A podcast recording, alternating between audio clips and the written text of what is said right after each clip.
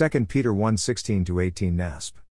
For we did not follow cleverly devised tales when we made known to you the power and the coming of our Lord Jesus Christ, but we were eyewitnesses of his majesty.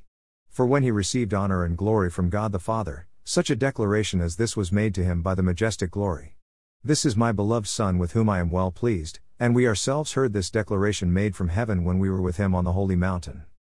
Peter is telling us about what he, James, and John were eyewitnesses to and what they literally heard, as recorded in Matthew 17 1 9, Mark 9 2 9, and Luke 9 28 36.